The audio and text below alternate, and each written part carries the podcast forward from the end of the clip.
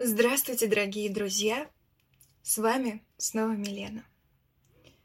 В последние дни, думаю, как и многие из вас, я старалась взять себя в руки. После терапии я поняла, что очень хочу вернуть себе искреннее желание жить, думать, чувствовать, любить, совершать открытия, да, как писал Пастернак и разделять этот уникальный опыт с другими людьми, с близкими и с близкой по духу аудиторией, то есть с вами. И иногда мне становится прям невыносимо грустно от того, что с близкими людьми мы буквально разбросаны сейчас по всему миру. И ты не можешь обнять, обратиться к тому, кто тебе по-настоящему дорог. И сейчас, возможно, кому-то могло стать невыносимо больно и от моих слов, и от осознания того, что происходит в стране, в мире. Но знаете, меньше всего сейчас мне хотелось бы навредить вам своими же словами. Я здесь уж точно не для этого. Поэтому в сегодняшнем выпуске подкаста я бы хотела хоть на какое-то время, мгновение, создать безопасное пространство, где отчаяние, опустошение, тревога отступили. И пришла надежда. Пусть она будет маленькой, но я правда искренне верю, что ее огонек, свет может помочь пережить нам даже самые темные времена. И сегодня мы с вами почитаем. Я подобрала несколько отрывков из книг, которые вдохновили меня продолжать терапию и выбирать жизнь. Да. Начнем мы с вами, пожалуй, с искусства любить Эриха Фрома. И сперва я хотела прочитать вам отрывок, в котором философ говорит о том, как мы воспринимаем своих и чужих. То, что я дальше зачитаю, мне кажется в настоящее время особенно актуальным. Предвзятость людей, когда дело касается иностранцев, общеизвестна. Представители других народов изображаются как испорченные и жестокие, в то время как соотечественники олицетворяют добро и благородство всякое действие чужака оценивается по одному стандарту, а всякое собственное — по другому. Даже добрые дела неприятеля рассматривают как признак особого коварства, рассчитанного на то, чтобы обмануть нас и весь мир, в то время как наше злодеяние вызвано необходимостью и оправдываются теми благими целями, которым служат. Действительно, если рассмотреть отношения между странами, как и между индивидами, приходишь к заключению, что объективность – исключение, а большая или меньшая степень нарциссических искажений – правило. И этим отрывком, думаю, я хотела бы вам напомнить вот о важности в настоящий момент э, стараться максимально критично относиться ко всему, ко всей информации, которую мы сейчас получаем. И неважно откуда. Из новостей, официальных источников, телеграм-каналов, от знакомых и вот так далее по списку. Не нужно верить всему, что мы видим, слышим, читаем.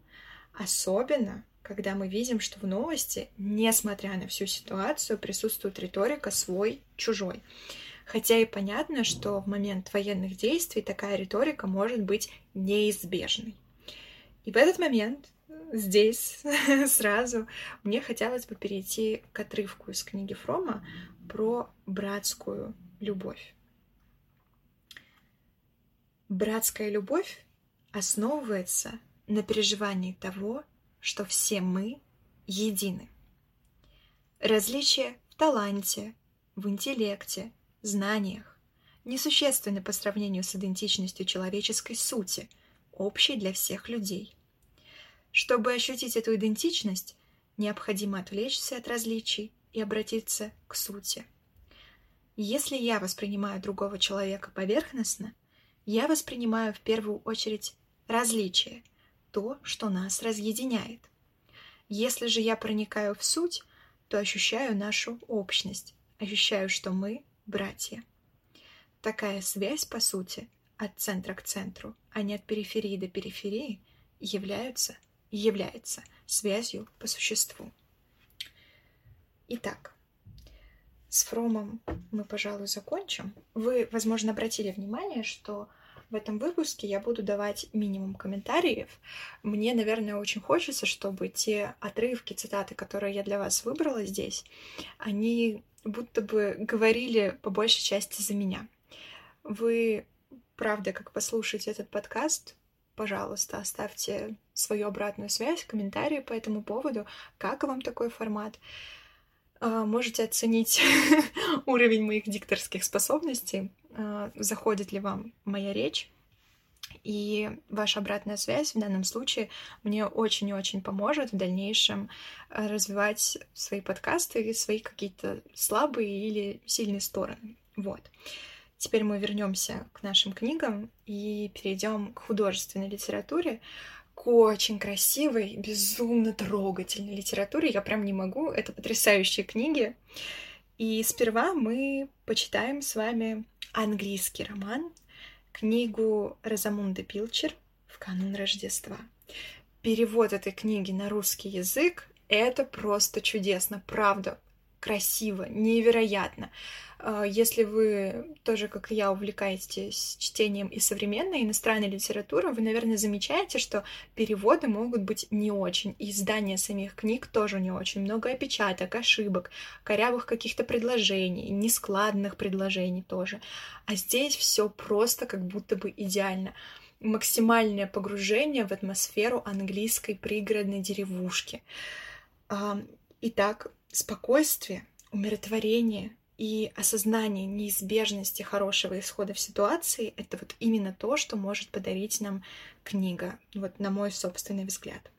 И давайте же перейдем к самому отрывку. Я надеюсь, что у меня получится его прочитать. Я это уже делаю уже не в первый раз. Уже, наверное, вторая или третья попытка записать этот подкаст. Вот. А, отрывок будет больше, чем у Фрома, достаточно большой э, он по объему но я искренне надеюсь, что вам понравится. Итак, приступим. Годы спустя, вспоминая те недели, что она провела в Эмбло, Элфрида отчетливее всего представляла себе гудение ветра. Он дул бесконечно, иногда веселым бризом, иногда грозно налетая на скалы, завывая в трубах, сотрясая двери и оконные стекла.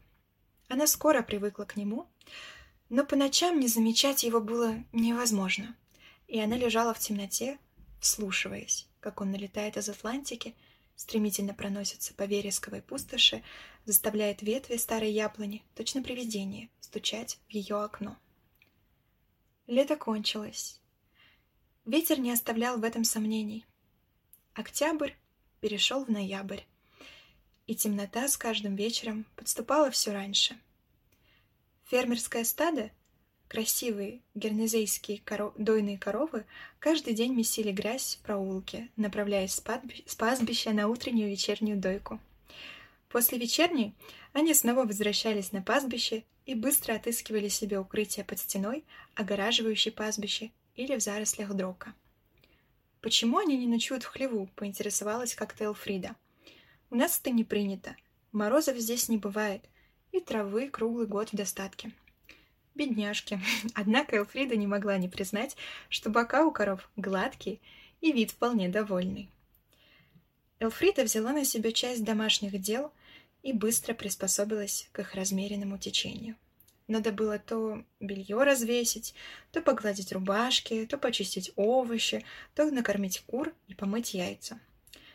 Спустя неделю она с удивлением поняла, что за все семь дней не прочла ни одной газеты и ни разу не смотрела телевизор. Мир мог разлететься на кусочки, а Элфрида думала о том, не снять ли с веревки простыни, пока не полил дождь. Иногда по вечерам она готовила ужин для Бена и Эми, чтобы Джеффри и Сирена могли посидеть вдвоем в ресторане или сходить в кино. Она учила ребят играть в рамме и развлекала их рассказами о театре. В одно из воскресений переменчивая погода обернулась необычайно теплым, почти весенним днем.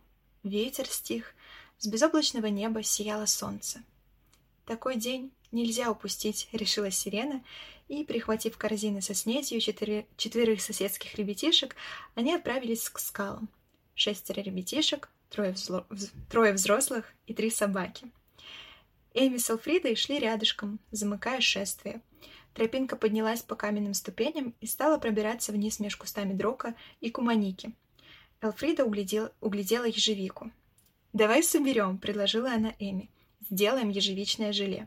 «Нет», — твердо заявила та, — «нельзя собирать ежевику, если уже начался октябрь, потому что как раз в это время корнуоллские ведьмы делают на нее пипи».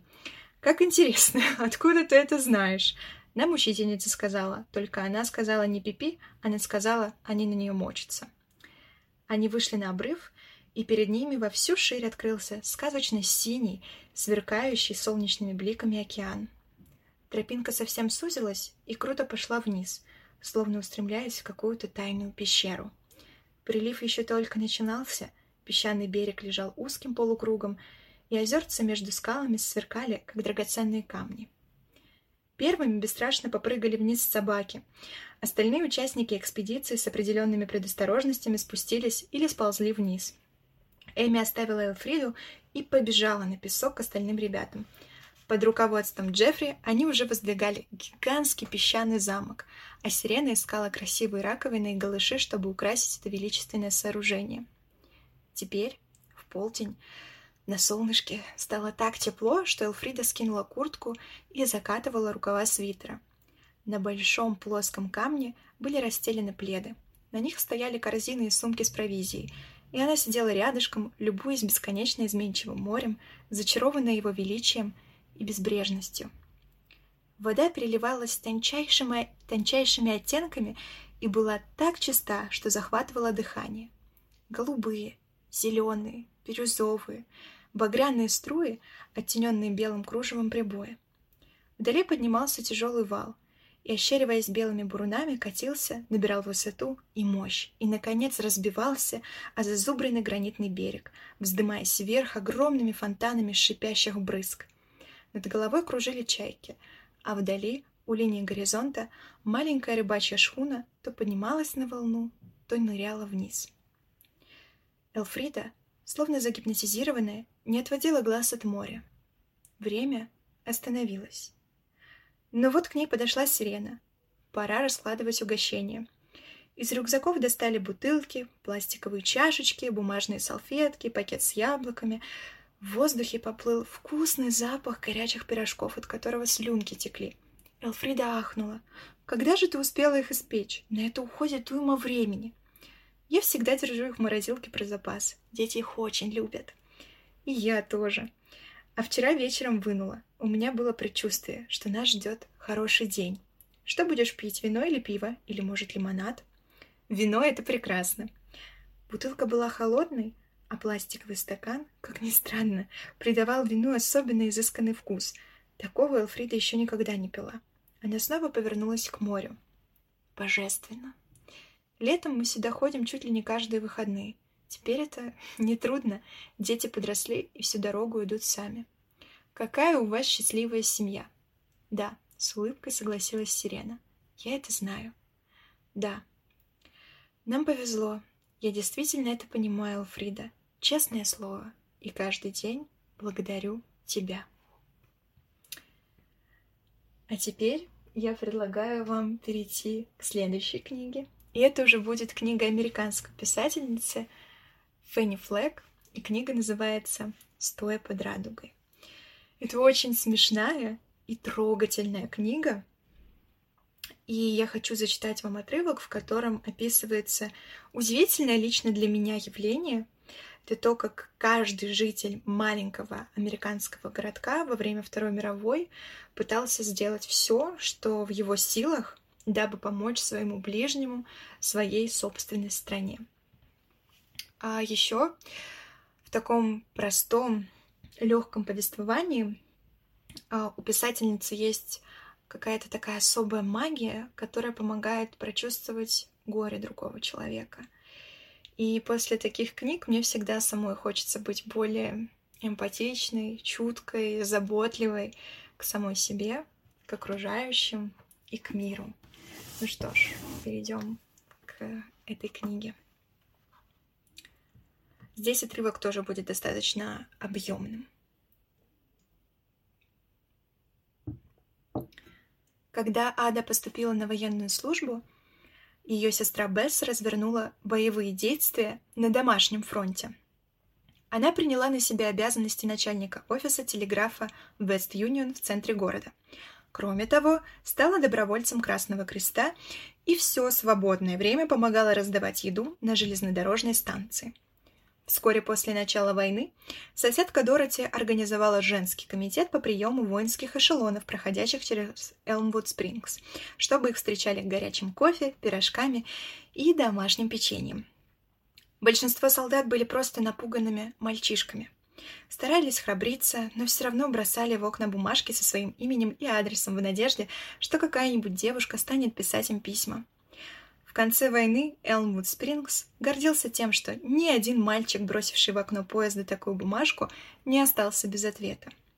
Всю войну девушки по вечерам часами отвечали на письма. С утра, накрасив губы помадой, они помечали конверты большим красным поцелуем. Сотни коробок с печеньем, пряниками, конфетами и вязаными носками были отправлены за море. В обязанности Бобби и Монро входило бегать по всему городу, собирать письма и приносить в почтовое отделение, чтобы отправить их с первой почтой. Мак Уоррен, симпатичный светловолосый парнишка, слишком юный для военной службы, был недоволен, что его девушка Норма пишет такому количеству солдат, однако молчал. Не патриотично ревновать к войнам. Солдаты, не успевшие до войны обзавестись своей девушкой, просили прислать карточку. В результате фо фотографии Анны Ли, Нормы, Пэтси Мэри и прочих девочек побывали в сражениях на другом конце света, радуя незнакомых ребят. За эти годы солдаты, которым редко писали из дому, крепко сдружились с подругами, подругами по переписке из Элмвуд Спрингса. Но не все писавшие были молодыми девушками – Бесс Гуднайт, замужняя 30-летняя женщина, писала 18 солдатам и подписывалась «С любовью, Бесс Гуднайт». Всем своим мальчикам она посылала фото Риты Хейвард. После войны несколько ребят приехали познакомиться с той, чьи письма так поддержали их в трудные годы. Все войны сводят людей, которые иначе могли бы не встретиться. Например, Ада Гуднайт, получив в 1943 году крылышки на погоны, поехала на выходные в Нью-Йорк и столкнулась там со знаменитостью, с настоящей голливудской звездой. В тот вечер Ада вместе с девушками из ее эскадрильи отправились в город и оказались в одном известном ночном клубе, где ее пригласили танцевать. Потом она рассказывала. В клубе «Эль Марокко» я танцевала румбу с кинозвездой и даже не догадалась — Симпатичный невысокий парнишка пригласил меня на танец, и когда я встала, схватил за руку и давай крутить. Дергал, швырял туда-сюда, мотал по всему залу, потом я, наконец, вернулась на место отдышаться, и тут, представляешь, Анна, человек за соседним столиком, и говорит, «Вы, может, не в курсе, девушка, но вы плясали румбу с мистером Джорджем Рафтом». Какой дурой я себя почувствовала. Не только Джорджа Рафта не признала — но даже не поняла, что румбу танцевала. После этого у Ады было много волнующих и опасных приключений. В обязанности ее эскадрильи входило летать над артиллерийским стрельбищем с длинной мишенью из белого шелка, чтобы наши солдаты могли упражняться в стрельбе по вражеским самолетам. Некоторые не слишком опытные снайперы нередко промахивались. Ада писала Бесс. «В меня столько раз попадали, что хвост самолета напоминает швей... швейцарский сыр». Жизнь родного города протекала, может, не столь ярко и опасно, как жизнь Ады, но все были сосредоточены на победе. Соседка Дороти подкорректировала свои радиорецепты, убрав из них вовсе или уменьшив количество дефицитных продуктов – сахара и жира, масла и мяса. Повсюду разбивали огороды победы. Во время обеих мировых войн федеральное правительство призывало всех американцев обзавестись личным огородом. А Док Смит был уполномоченным по гражданской обороне – Несколько раз они репетировали светомаскировку с отключением электричества, хотя мало кто по-настоящему верил, что японцы или немцы изменят запланированные маршруты ради того, чтобы атаковать Элмвуд Спрингс. Но даже если не брать во внимание слабую угрозу авианалетов, годы войны как и везде, принесли гору несчастья и перемены. В 1942 футбольная команда выпускников школы Элмвуд Спрингса после выпускного бала целиком записалась в добровольцы, и вернулись не все. Нордстромы, хозяева пекарни, потеряли своего мальчика Джина в битве при Ивадзиме в 1944 Несколько ребят из окрестных ферм тоже погибли. Некоторые женщины и девушки постарше, кто подался на заработки в большие города, вернулись с амбициями и другим отношением к жизни. Ада Гуднайт сказала сестрам, что коли она смогла летать, значит для женщин нет предела возможностей, и доказала это. Она привезла домой мужа и гордо представила его всему городу, а вскоре открыла собственную летнюю летную школу. Парни возвращались с войны посерьезневшими, но даже те, кто остался дома, повзрослели слишком быстро, и Анна Ли не была исключением. В том возрасте, когда ей полагалось только бегать на танцульке, наряжаться и веселиться, она получила письмо. 24 октября 1945 Йоркшир, Англия. Дорогая мисс Смит, с сожалением сообщаю, что ваш друг, рядовой первого класса, Гарри Кроуфорд, армия США, сегодня утром скончался в госпитале от полученных ран. Хотя я знала его не так долго, могу сказать, что он был славный парень и до самого конца служил примером храбрости и достоинства. Если это принесет хоть малейшее утешение, знайте, что ваши письма и фотокарточка доставляли ему радость вплоть до последнего дня. Поскольку я лично читала их Гарри, я решилась написать вам и вернуть письма и фото, а также принести глубочайшие соболезнования. Гринис Нил, медсестра, госпиталь ветеранов. Мать пыталась ее успокоить, но впустую. Оставалось только сидеть и слушать вслипывание Анны Ли. «Ох, мама, мне так стыдно. Я не ответила на его последнее письмо. Подумала, раз война закончилась, это уже не важно, напишу я или нет. А теперь поздно. Мне так плохо, хочется умереть». Вскоре после этого Анна Ли торжественно заявила семье, что приняла решение никогда не выходить замуж и посвятить свою жизнь работе медсестры. Мать ей сказала, «Дорогая моя, это прекрасно, но давай подождем до окончания школы, а там будет видно». Дороти вправду не возражала. Как говаривала ее соседка, медсестра Руби Робинсон, сестринское дело — хорошая, надежная профессия. Просто Дороти не была уверена, что Анна не изменит своего мнения — в прошлом году Анна Ли объявила, что станет профессиональным конькобежцем и будет путешествовать по всему миру.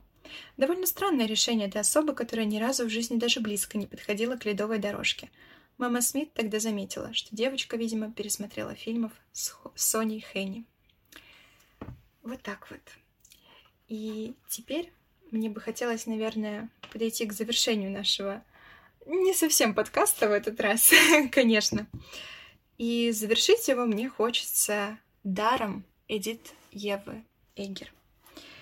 Я думаю, что многие из вас знают эту писательницу. Мне кажется, после событий 24 февраля ее книга «Выбор», да и «Дар» тоже приобрели какую-то особую ценность в этот момент, да. И, возможно, именно эта книга, любая другая книга, может быть, просто тот отрывок, который я зачитаю, помог бы вам зажечь свою собственную свечу надежды.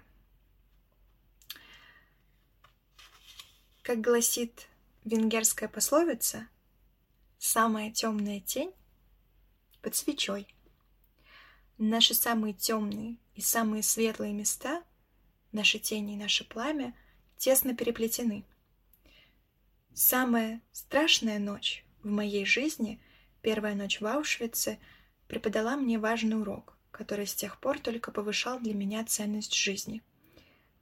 Худшие обстоятельства давали возможность обнаружить внутренние ресурсы, которые помогали мне снова и снова выживать. Годы самоанализа, годы одиночества и усердные занятия балетом и гимнастикой — все это помогло мне пережить ад. Ад научил меня танцевать ради того, чтобы жить дальше. Жизнь, даже с ее неизбежными травмами, болью, страданиями и смертью, это дар. Дар, которым мы пренебрегаем, когда делаем себя узниками своих страхов, душевных ран, боли, стыда, чувств превосходства или неполноценности, свои потребности власти и контроля. Превозносить дар жизни значит находить этот дар во всем, что происходит вокруг, даже в самые сложные моменты, даже когда мы не уверены, что сможем выжить. Нам надо просто прославлять жизнь. И все. Жить с радостью, любовью и страстью. И на сегодня у меня, дорогие друзья, все. Я надеюсь, что эти почти полчаса помогли вам немножко отдохнуть, успокоиться, что вы не жалеете о проведенном со мной времени. Я желаю вам набираться сил, терпения и надеюсь, что у вас всех все будет хорошо. С вами была Милена. Обнимаю вас всех крепко-крепко. До скорых встреч. Всем пока-пока.